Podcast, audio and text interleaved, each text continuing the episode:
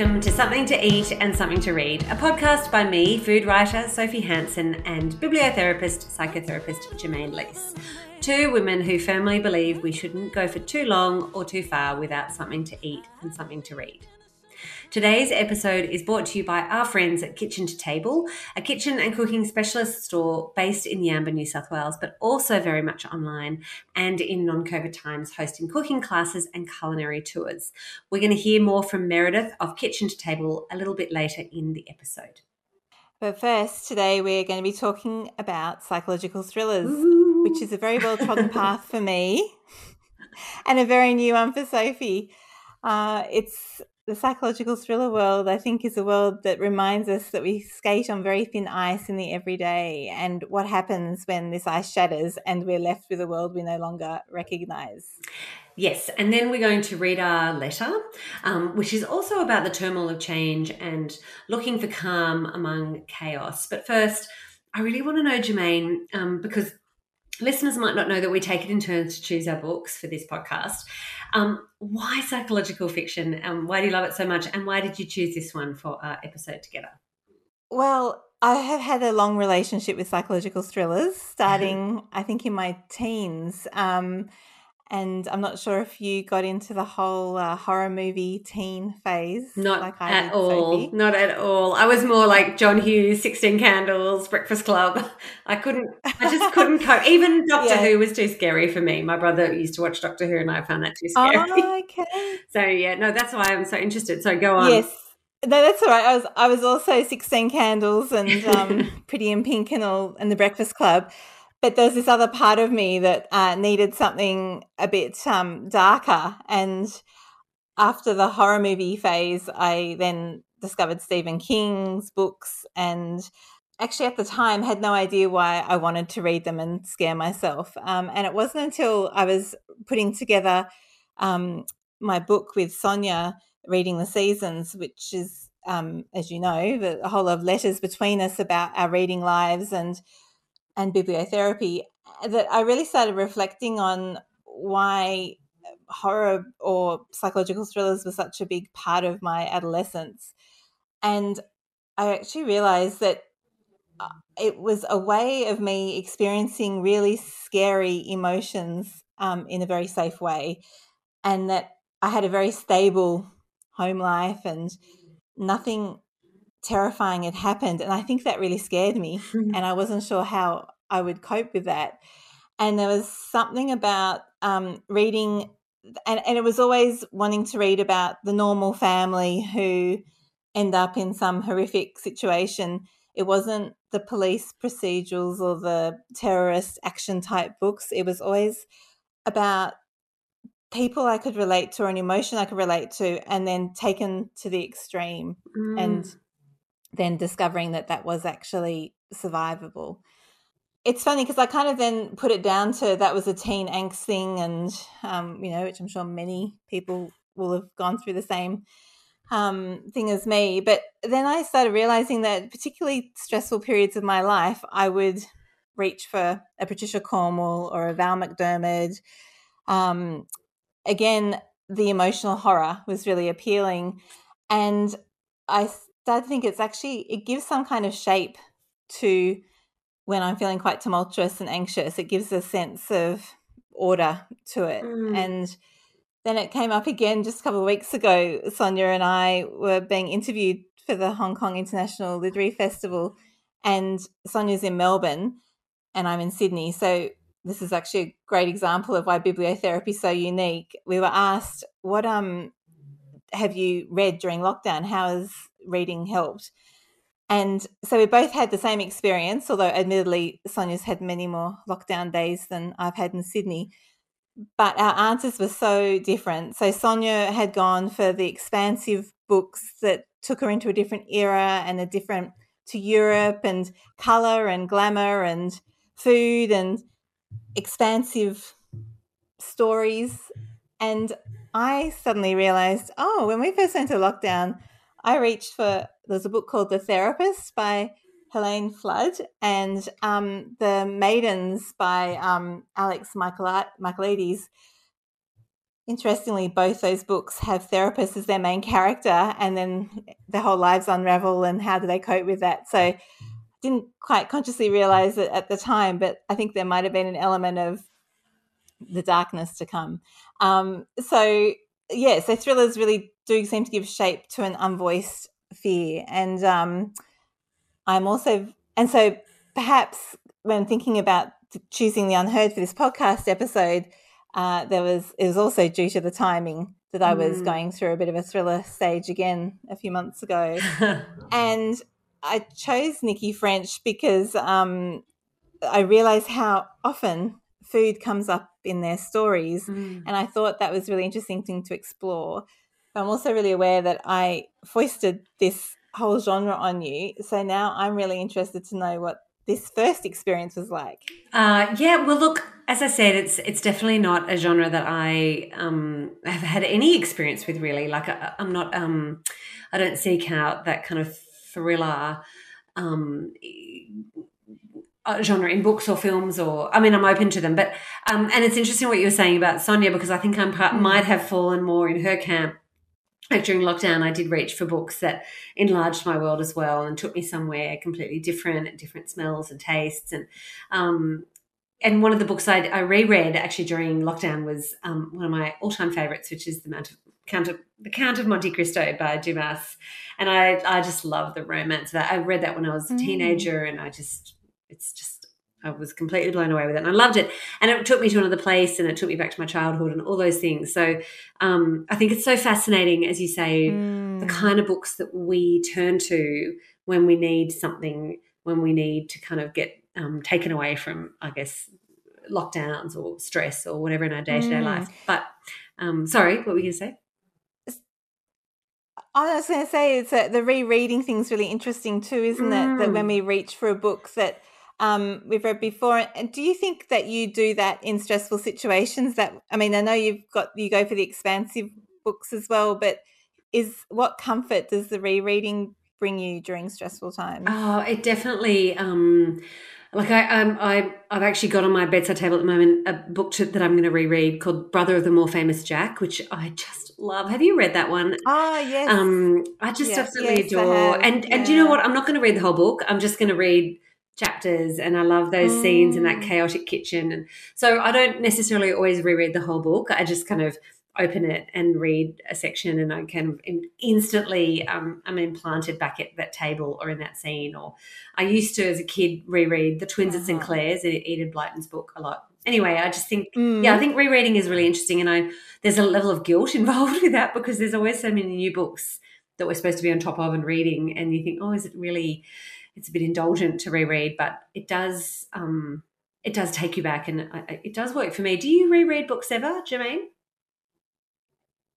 I do sometimes. Um, and I think it is, as you say, I will reread sections, or I have a little quote book where I write favorite quotes down that really strike a chord. And I'll sometimes go back and just read a quote. Mm. Um, so I think that is when reading becomes the therapy, isn't it? Or where it becomes the mm. um yes, it's it's a different than just reading to escape or reading, you know, for that experience, but actually you're reading to like with the rereading you're you're doing that to give shape to the stress and to take you back to a very comforting safe place i'm imagining mm. like particularly for you a kitchen table definitely yeah, definitely. Mm. I um I'd never thought about it actually before I started this podcast with you. I'd never thought about why we reread things or parts of things. But um let's move on to our book, The Unheard, which mm. I actually enjoyed immensely, Germaine. Like I, I flew through it. I read it in I think three or four days on my Kindle. Um, and I, I would recommend it to anyone who has been in a little bit of a reading slump and I know a lot of people have through lockdown and pandemics mm. and been watching a lot of Netflix. This is just, it grabs you from the get go, doesn't it? Like it's a really gripping, fast paced, mm. beautifully crafted book. So um, I'll just give you a little bit of a, um, the story of the book if you guys haven't read it. Uh, and spoiler alert, if you're halfway through it, I'm going to tell you what happens, parts of it. Um, so it's about Tess, and Tess is a single mum of three year old Poppy. And she and Poppy's dad, Jason, separated about a year before this book started. Um, and she's just started a new relationship with a man called Aidan. And the book opens with Poppy, who's usually a really bright, happy child, bringing home a disturbing drawing from a stay with her dad. And it's of a woman falling out of a tower or a building. And when Tess asks her about the picture, Poppy says, he did kill her. And obviously, Tess is um, anxious about this and worried, and things begin to sort of unravel from that point onwards. And Poppy's behavior deteriorates, and she starts wetting the bed when she didn't before, and using bad language and lots of different things. And Tess begins to worry that somehow there's a connection between her daughter Poppy and something she's seen and the recent death of a young woman who fell from her apartment um, a couple of suburbs away. And it's based in London. So her fears take over. Nobody believes her. She starts to distrust everybody and then we see what happens from there. But as I said, I flew through this book. It's definitely not my normal genre, genre, but I thought it was really well written. And I didn't realize that the author is actually two people that Nicci French is a husband and wife writing team, Sean French and Nicci Gerrard. And this is their 23rd book, and it's a whole world that I never knew existed. So that was fun to discover as well. Yes, no, they've been writing together since 1997, and apparently they have four kids. I actually remember seeing them come to do an author talk back in the, oh, must have been like 2000 or really early days. It was just so interesting hearing how they'd created this voice that they don't see as their own separate voice, but they've actually created this third voice in their marriage. It's Nicci French. Wow. Um, and yeah, it's really interesting, isn't it? Mm. That whole separate persona almost. Um, but I was listening to an interview um, in preparation for this podcast, and um, Sean was actually saying that, were asked why psychological thrillers, and he said these books are a hidden biography of uh, all the things that Nicci and I have been felt troubled by and needed to explore. Uh, mm. Uh, so I thought that was really interesting, and uh, actually the idea of that hidden biography. And actually, this goes into your rereading thing for comfort and how it takes you back to that place, but also shows you how far you've come in some ways. And Virginia Woolf once wrote that uh, her if she wrote her reading of Hamlet uh, every year, it would be her autobiography because it would show how much more Shakespeare seemed to talk to her, the more she developed as a person or the more experience she had. And mm. that's the other magic, isn't it, of rereading that you're a different, the book doesn't change, but yet you're a different person when you come back to read it. And it can leave a completely different shape given Mm. the what you're going through at that time or what you've learned. Mm. Well, about shapes, I think if I'd read The Unheard when my Alice was three, um, it would have left a different shape mm. on me mm. because I would have felt that acute anxiety and worry about a young child and them not being able to really express themselves and not distinguish what's going on in their head and what they've actually seen.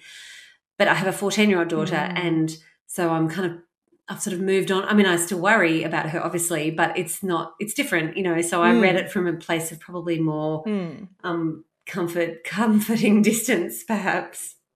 Yes, and you, I wonder whether um, it would have been a book that either of us would have wanted to read when we had three year olds, actually. Mm. Because, yes, the shape it left on me was just that acute reminder of how scary it is to be the parent of a small child mm. and how out of you know that that when do you overreact when do you underreact how do you know um, how to keep them safe or if they are actually okay and and it, it brought um, I thought this quote um, it just reminded me how easy it is to slip from being concerned to paranoid or how easy on that scale of mm. what's a normal reaction and what's a out of proportion reaction and and and that feeling then of who how can you trust anyone and I, that quote there's a quote I'll just read um a thought snaked its way into my mind, sharp and poisonous. It made me feel physically sick, and at the same time, it was so obvious that I had almost laughed at myself for being such a fool.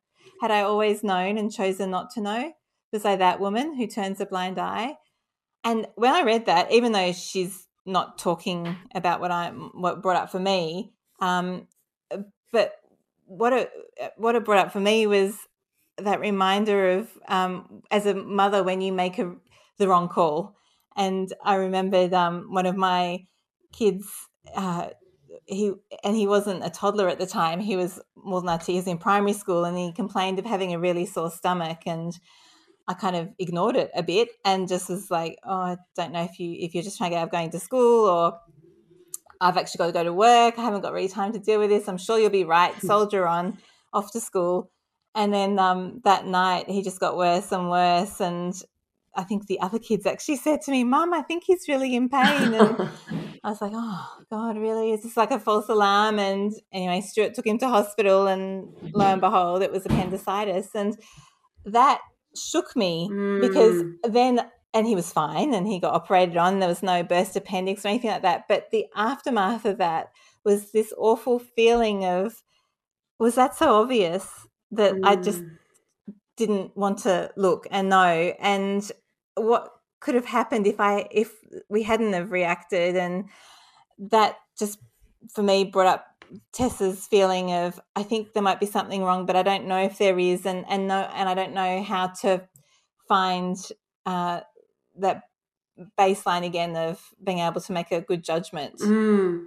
Uh, yeah, hundred percent empathize with that. And i think we've all got a story similar to your appendix story um, anyone who's sort of come through those early years with kids. But and i think bringing it back to the food i think that's what this book does so masterfully. Like it brings up that level of tension and tess is just riddled with self-doubt and anxiety and you really feel that.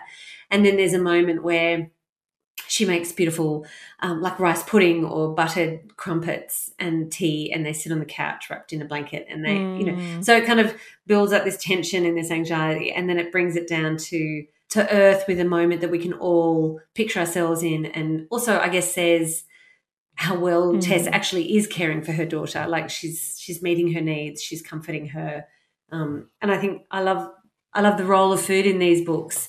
And I never would have thought that a psychological thriller mm. could use food so cleverly. Um, what do you think about that, Germaine? Do you agree that the food mm. is, is, is really um, thoughtfully placed throughout the book? Oh, completely. And actually, as I was saying earlier, it's something they've done in their other books too. And it was when we started doing this podcast, it made me think of another um, book of theirs I read, The Land, of the, the Lying oh, it's gone out of my head now. The Lying Room or something, I think it's called.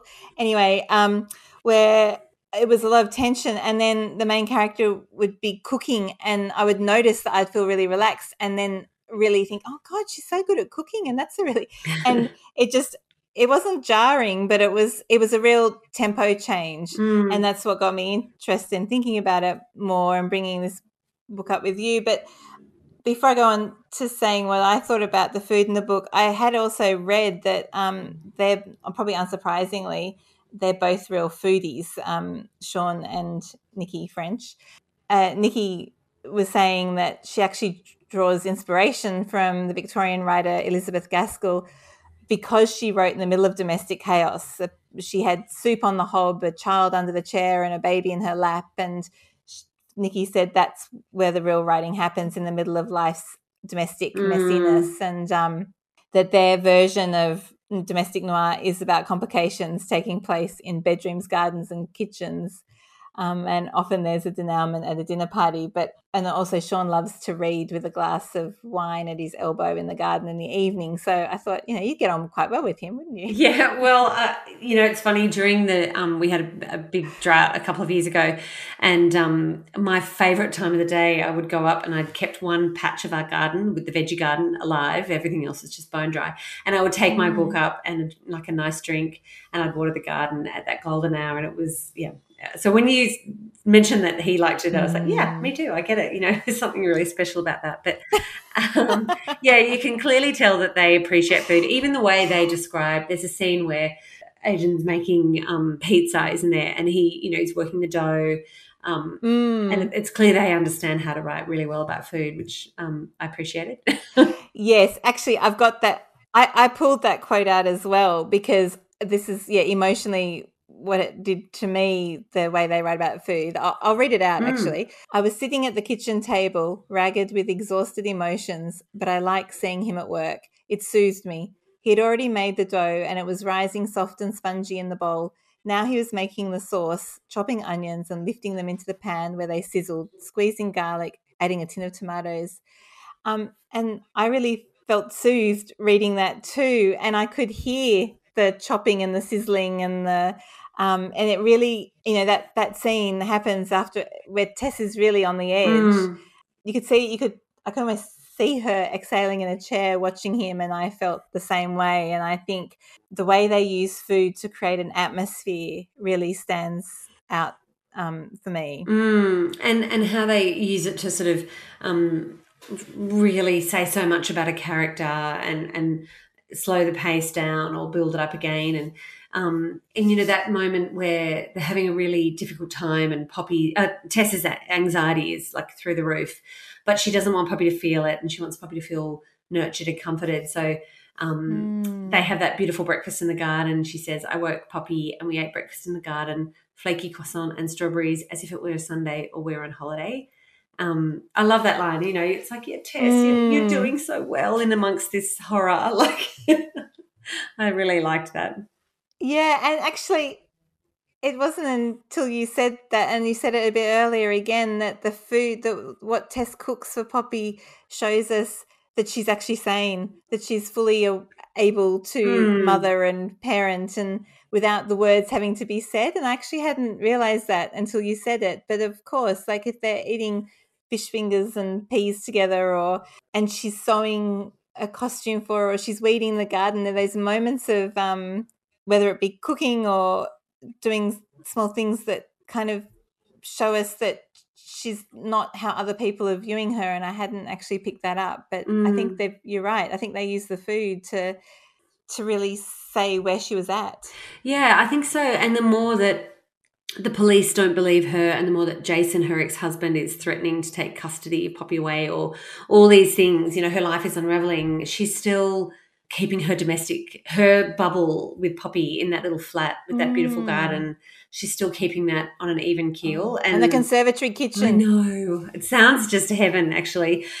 And I think yeah, I really love that. And I love that all the mentions of food that involve Poppy and Tess are such kind of feminine foods. You know, it's like strawberries and croissants and rice pudding mm. and mangoes um, and buttered toast. And maybe that's also us learning to see Tess and Tess learning to see herself as a single woman.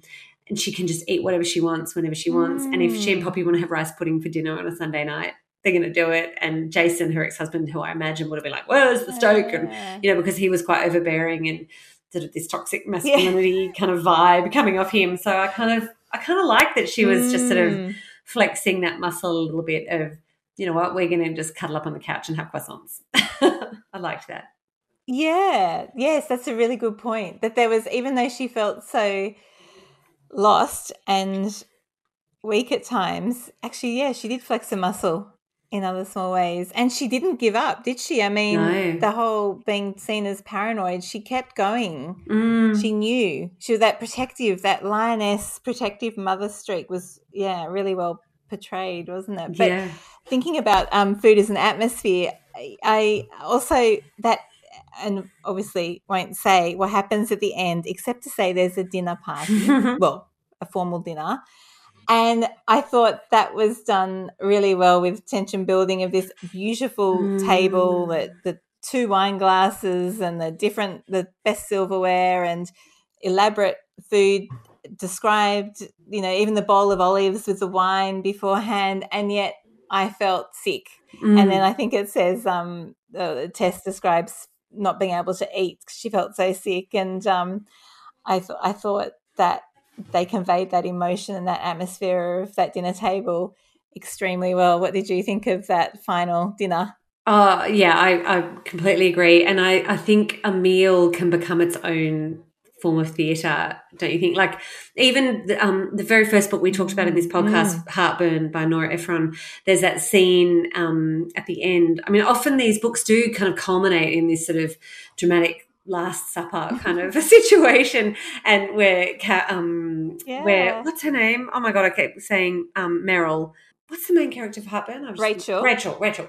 Rachel cooks this sort of final meal before she leaves him, and um and and here it's this sort of it's all building up to this this meal, which is as you say really uneasy, and I think it's so fascinating how writers kind of set the scene and they get all the characters in place, and it's it's has a sort of Mm. theatrical feeling about it, um and and that idea of a meal must be such a great tool for writers. And I one of my favorites, um, MFK Fisher, who I've I think I've mentioned many times before how much I love her. She's a food writer, um, and Mm. she also wrote um, fiction, not much, but she did write some fiction. And um, one of her short stories, by Kitchen Allegory, um, she describes cooking for a meal and it's, it's about an aging mother who's coming to terms with the fact that nobody needs her anymore and that she's cooking a meal that no one will eat and i'll just read a quote because it's just heartbreakingly beautiful um, Mm, please do. As she chopped herbs and sliced asparagus and poured boiling water and added the magic dash of brandy to the mixed soft meat, she kept thinking, but not in a frantic way at all, about never seeing two more people again. All she wanted to do was make them full of her love, her food, but they could not swallow it. Ooh, And I think, you know, the setting up of that domesticity here, you can Mm. you can imagine standing there in that woman's shoes doing those tasks and feeling that I mean that Mm. heartbreaking feeling and you know and those moments in Tessa's kitchen while she's cutting those Mm. mango cheeks or whatever you really can see those women in their homes just doing their best in really really difficult circumstances and I think food can kind of put us there so quickly like it, it transports us there because we can all empathize Mm. I think many of us can and it makes it so much Yes. more real Yeah, it does. And I'm wondering if it's because we're back to our idea about our senses being engaged in every way. But I wonder if that's also what um, it does so well that we can all we all know what it's like to slurp a man, you know, taste a man, mango. And I think um, actually in the end, Tess learns to ground herself through taste and the feel of food, doesn't she? Like I Mm. love that um, quote. I took my time sipping at coffee, dabbing up the last flakes of croissant with my forefinger. That was something I was gradually learning to do. Take time, give myself time, let the world settle around me, and feel myself, if only for brief moments, at the center of my own life. Yeah, I find that really poignant actually. That again, and I can taste that coffee, I can smell that coffee, and Mm. yeah, I thought that was very moving. Me too. And it's the first time, I think, in the book that we've had Tess on her own at a table, you know? She's always been with Poppy or with Yes, a man, like Yeah. Aidan or whatever. But um, yeah, I, I agree with you. I really enjoyed that visual image and reading those pages. And I thought, you know what? I think she's going to be okay. Everything's going to be okay. yeah. just just from that cup of coffee. now. Yeah, we can move on now.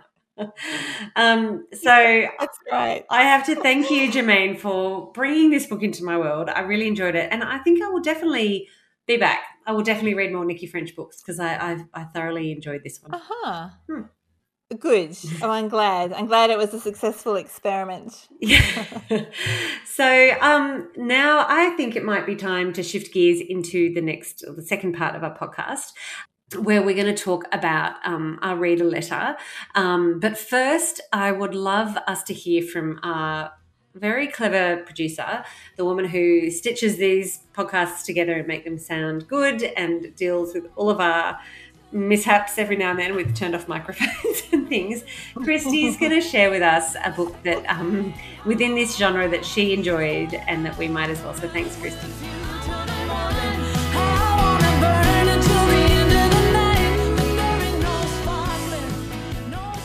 Yes, the old psychological thriller. How apt for Halloween time. And look, I can assure you, this week's recommendation is a rare one in this genre from me. I'm completely on board with Sophie here. Thrillers, horror, scary books do not button my coat.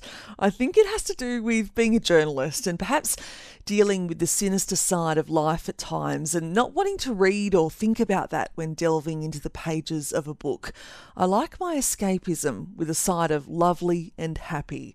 So, a very short but definitely not sweet recommendation this week. And look, I'll admit I wanted to see the film adaptation of this book, so I made myself read the book first. Do you do that too? The film stars Emily Blunt, and I was very keen to see her in this.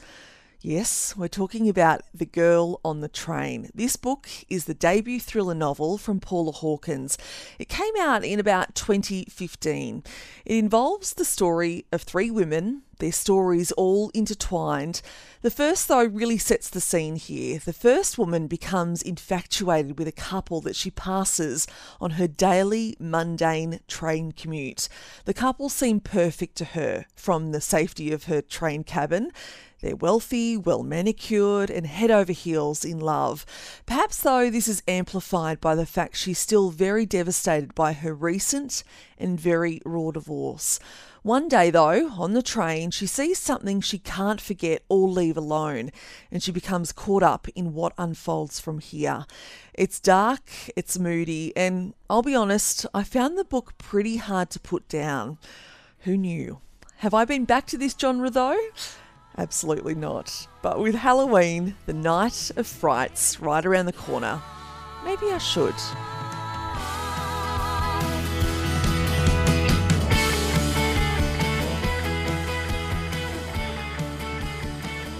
Thanks, Christy. Um, thank you so much for sharing that. And now um, I'm going to read out a letter, if that's okay with you, Germaine. And it's about change and instability Yep, and excitement all rolled into one.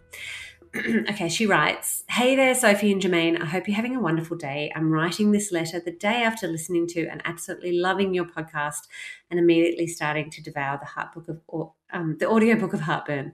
I'll finish by I'll finish it by tonight. I'm loving the contrast of the dry humor through the harrowing events that Rachel is going through.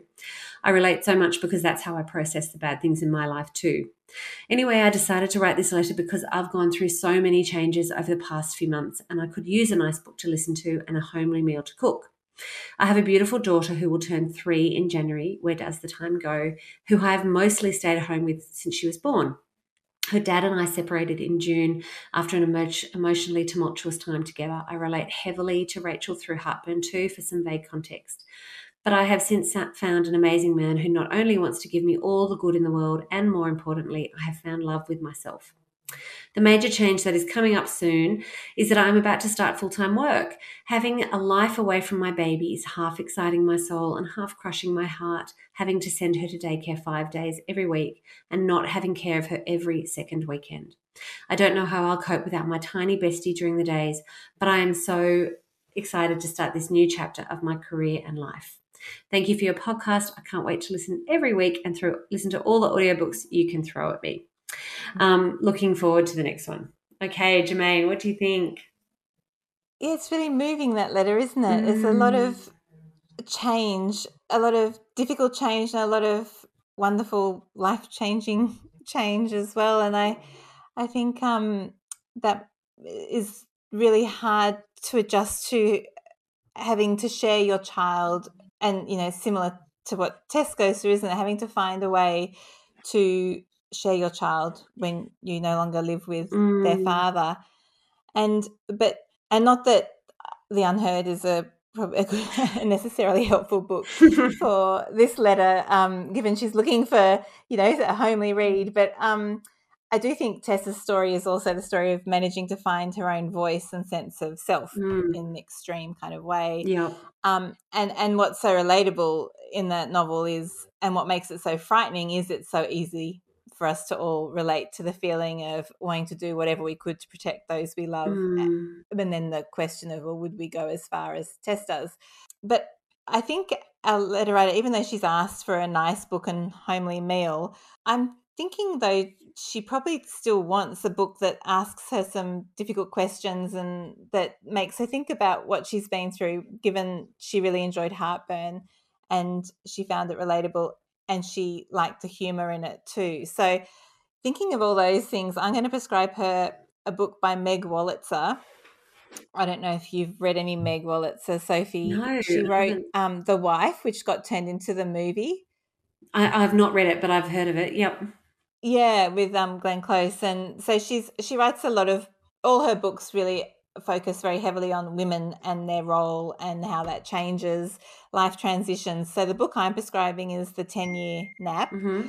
And it's uh, themes of um, motherhood and identity. So it's it looks at four friends who children are all 10 years old and they've all stayed home with their children and now suddenly the children don't need them as much and they're looking to go back into the workforce or to to find their lost way whether it be mm-hmm. through marriages sort of falling apart or or careers being let go of and it really questions um, i guess it's a bit of a generation x book because it questions um, our mothers who said we can do everything and have it all um, and then the backlash of actually we can't do everything, so I want to do this well. But then coming back to, but actually, I do need my own identity and my own um, myself away from all those other mm. family responsibilities. So I think um, I hope it will kind of normalize all these massive changes she's been through.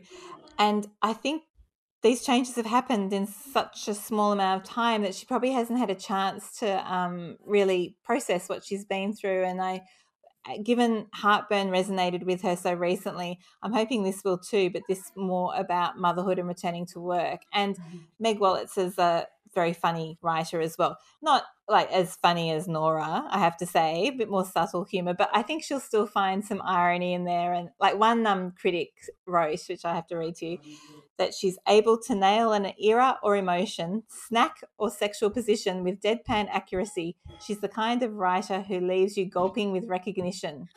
Oh, wow. So that's my suggestion. Oh wow! Um, what about you, Sophie? What what's your homely meal going to be? Well, I'm definitely going to add that one to my like growing tower of books on my bedside table that this podcast is resulting in.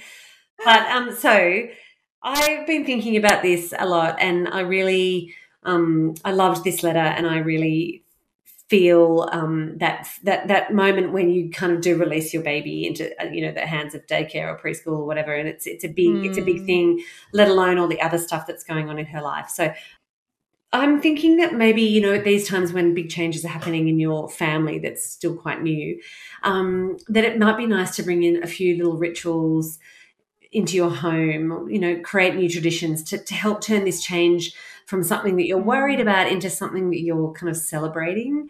So perhaps, um, you know, Friday night or Saturday mornings, you might have a new tradition. Um, so you might do like a um, make a big grazing platter on Friday nights, and you might sit on the carpet and have it like a carpet picnic and watch a movie with your little girl and your partner. Or maybe Thursday nights is your special night, or you go to the park um, you know, on a Saturday morning, you have pancakes or whatever it might be. Um, I, I, think Friday nights is a really lovely one, and you might make a special meal. It could even be toast. Know, it doesn't have to be something fancy, but maybe there's a special candle that's your little girl's job to light every Friday night, and that signifies the end of the week. We made it, and we're going to sort of have this beautiful sort of special meal together. And I think having that kind of uh, um, sense of tradition or, or, setting those sort of rituals around a meal um, can really be quite special. And even now, my kids, um, they think back to things we did when they were little and so fondly. You know, they really remember that. And actually, mm. the recipe that I am going to recommend is something I used to make for my kids often in winter. And I was talking to them about um, how I was going to share it in this podcast, and they're like, "Oh my god, why haven't you made that in such a long time? You know, I love that so much." So, before I share the recipe, what do you think about that idea of bringing some new traditions in and, and using maybe a candle or a particular meal to kind of mark a moment that's celebrated rather than worried about. Oh, I think it's such a lovely idea. I think it's a really special way to reframe a difficult situation. And um, it's actually brought to mind uh, it's a, a, different it's almost like you're creating a bridge, isn't it? The bridge mm. between those two worlds, but the bridge is actually something that's celebrated and enjoyed and um, it makes me think of um, have yes having my first baby and no longer being at work and feeling quite lonely and um, a really close friend of mine had a baby three months older than me and she in exactly the same position. And i remember her suggesting we do friday night drinks at the park um, and i think the girls were six months old at the time and so they had finger food and then we couldn't do Friday night drinks in town anymore with workmates, but we could have our own Friday night drinks. And it was a bridge from the work life um, that, that had ended for a while back into um, what we were actually, you know, the mothering now. And it was a really, I really feel, I feel very fondly when I look back in mm. those moments because it, it was actually a validation of what we'd lost and gained at the same time. It was that mm. making a point of marking at transitional time. Mm. So I mm. think that's a lovely idea what you're suggesting yeah. for a letter writer. Yeah, I think um yeah, and you can take it in lots of different sorry different de- directions. Um, but the recipe I was going to re- um, actually put, do lots of different decorations yeah. though too. Well, you could, and actually I was just thinking as I was saying that, which is why I said the word decoration, is that I you know I think it's a shame that a lot of people um you know if, if religion isn't a big part of your life um, you know, in, in, in lots of different faiths, Friday nights, various days of the week mm. have their sort of um, symbolism. But um, mm. for a lot of other people, it's Christmas is the time that you you kind of bring out all these family traditions and decorations and things and candles. And I kind of think, wouldn't it be yes. nice if we could bring those throughout yeah. the year in in our own personal way? But I digress. Yeah. Anyway, the recipe is um, it's actually from my very first book, A Local is Lovely, which I put out a long time ago when my children were about this age. So it was very much thinking more mm-hmm. about food for little little people. Um, but it's rhubarb soup and dole bread, and it's a lovely old Danish recipe that my friend Christine gave me. Mm. And she says she used to make it for her boys on cold winter afternoons. And I used to do the same for mine sometimes. And basically, it, it's you, you kind of poach rhubarb and you, you in a lot of liquid and you take that juice into this beautiful, clear, bright pink, tangy um, juice essentially that we call soup. And then you cut up rye bread mm. or a dark mm. bread into little cubes and you fry them in a little bit of butter and sugar so they get kind of caramelized on each end. And you drop the little cubes, dole bread, into the rhubarb soup. And that's your um, little snack. Well, it's an after school thing, really. I mean, you could have it for dinner, no one's going to stop you, but it's just completely delightful. And um, little girls, particularly, seem to love this this idea of dole bread and this pink soup that they get to have for dinner. Mm. So I thought maybe that could be a sweet thing that you and your little girl could make um, at some point in the week as a special treat for you both. So that was my um, that was my thought. Something completely flippant, but quite special at the same time. Oh no, I don't think that's flippant at all. And in fact, you know, homely meal was what she was wanting, which I think is another way of saying something that symbolizes home and togetherness and comfort and mm. safety mm. and it's just it's so childlike. It's beautiful to think I'm I'm thinking about fairy tales and children's stories or, or yeah. doll houses and and that kind of meal. There's something very nostalgic and comforting in that recipe. I think that's uh, mm. That's beautiful, and it's it is really really yummy as well. um, so I think um, even though I always feel like I could just keep talking to you for a long, long time about all these things, it is time for us to wrap up. um, but first, we're going to hear from mm. Meredith, who is has been such a huge supporter to our podcast. And Meredith is the woman behind mm. Yamba's Kitchen to Table. And I really, um, I'm not just saying this, I've been there myself. I've had lots of interactions with her and her beautiful, warm team. They know what they're talking about. They really, really want to make sure everyone has a good experience. So if you do need anything at all to do with your kitchen, please go and check out Kitchen to Table because um, they really are going to look after you. So, thank you for your support, Kitchen to Table. Um, please, if you enjoyed this episode, we would really appreciate um, a subscribe, a follow, share with a friend, and um, and thank you for listening. Mm, and just a reminder that every episode we read out a letter. So, if anyone's listening and has uh, and wants a book prescription and a recipe recommendation to help with whatever's going on in life at the moment, uh, you can just email either Sophie or myself, and our email addresses are in the newsletter show notes. And uh, each letter we read out, the writer will receive a bottle of wine from Single Vineyard Cellars. So that's another hopefully added incentive to get you writing to us because it's so nice reading these letters, isn't it, Sophie? And oh, amazing! Thinking about uh, you know what what we can suggest. Mm. Yeah. We really, really do appreciate the letters. Um, but actually, I, I, was rabbiting on before, but I forgot to pause so we could um, hear from Meredith with her um, something to eat and something to read before we wrap up. So thank you, Meredith.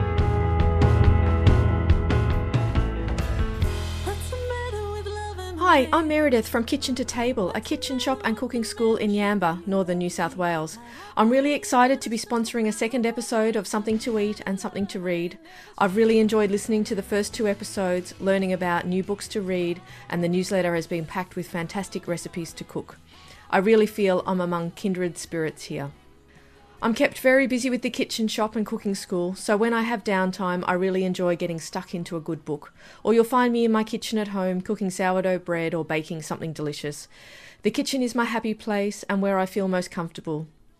I really enjoy connecting with people through food, and for me, the cooking and sharing of food with friends and loved ones is an expression of care and love. A book that I read last year and have just reread is Where the Crawdads Sing by Delia Owens. I think I enjoyed it even more the second time around as I went deeper into the story. It's set in the 1950s and 60s, and the main character Kya is a barefoot and wild young girl who lives in the swamplands in North Carolina. When her family unit falls apart around her, she survives against the odds. She lives a mostly solitary life as the locals in nearby Barkley Cove ostracise her for being different. They call her the Marsh Girl. On this note, this story does raise many challenging issues, including abandonment, domestic abuse, loneliness, growing up without a parent, illiteracy, racial segregation, and bullying. But on the flip side, there is so much to love about this book. For me, I was drawn in by the main character's natural affinity with the marshlands in which she lives, her connection to a place and to nature, her resilience to survive on her own, the power of learning, becoming a woman, falling in love, the kindness of strangers, all of this makes for a captivating story and gives the reader hope. Kya has attended just one day of school, but this young girl learns valuable life skills when she's left to fend for herself. She studies the marsh in which she lives and begins to collect birds' nests, feathers, shells, bones, and the like, and begins to depict them in a journal with drawings and paintings. As she learns to read and write at the age of 14, through the kindness of a town boy, her collection matures and Kya begins to write detailed descriptions of the specimens she has collected. In time, her journals are published in a series of books. Her love of the marsh becomes her life's work, and with it, an income far greater than she could ever have imagined. This enabled her to install some modern amenities in her home, including running water, a flush toilet, electricity, and a new fridge. But true to her roots, she retained the wood stove in honour of her mother, and in hope that one day her ma would return. As Kya reaches womanhood, she is drawn, at separate times, to two young men from town. Both are intrigued by her wild natural beauty. Woven in amongst the story is the murder of one of these men, and the townspeople suspect Kya is the murderer. Could it be her? You'll have to read the book to find out.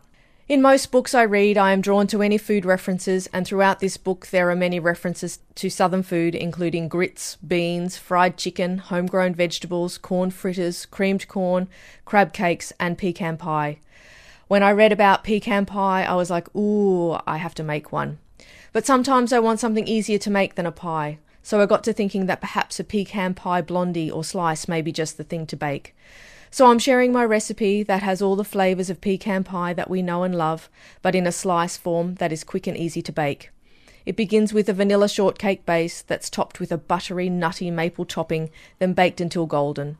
I hope you enjoy it with a cuppa in a quiet nook in which to read your book. Just a reminder that I'll be hosting two Instagram lives in the coming weeks where I'll cook the recipes I've shared in episodes 2 and 3. Sophie will share the details in the newsletter. I look forward to meeting you there.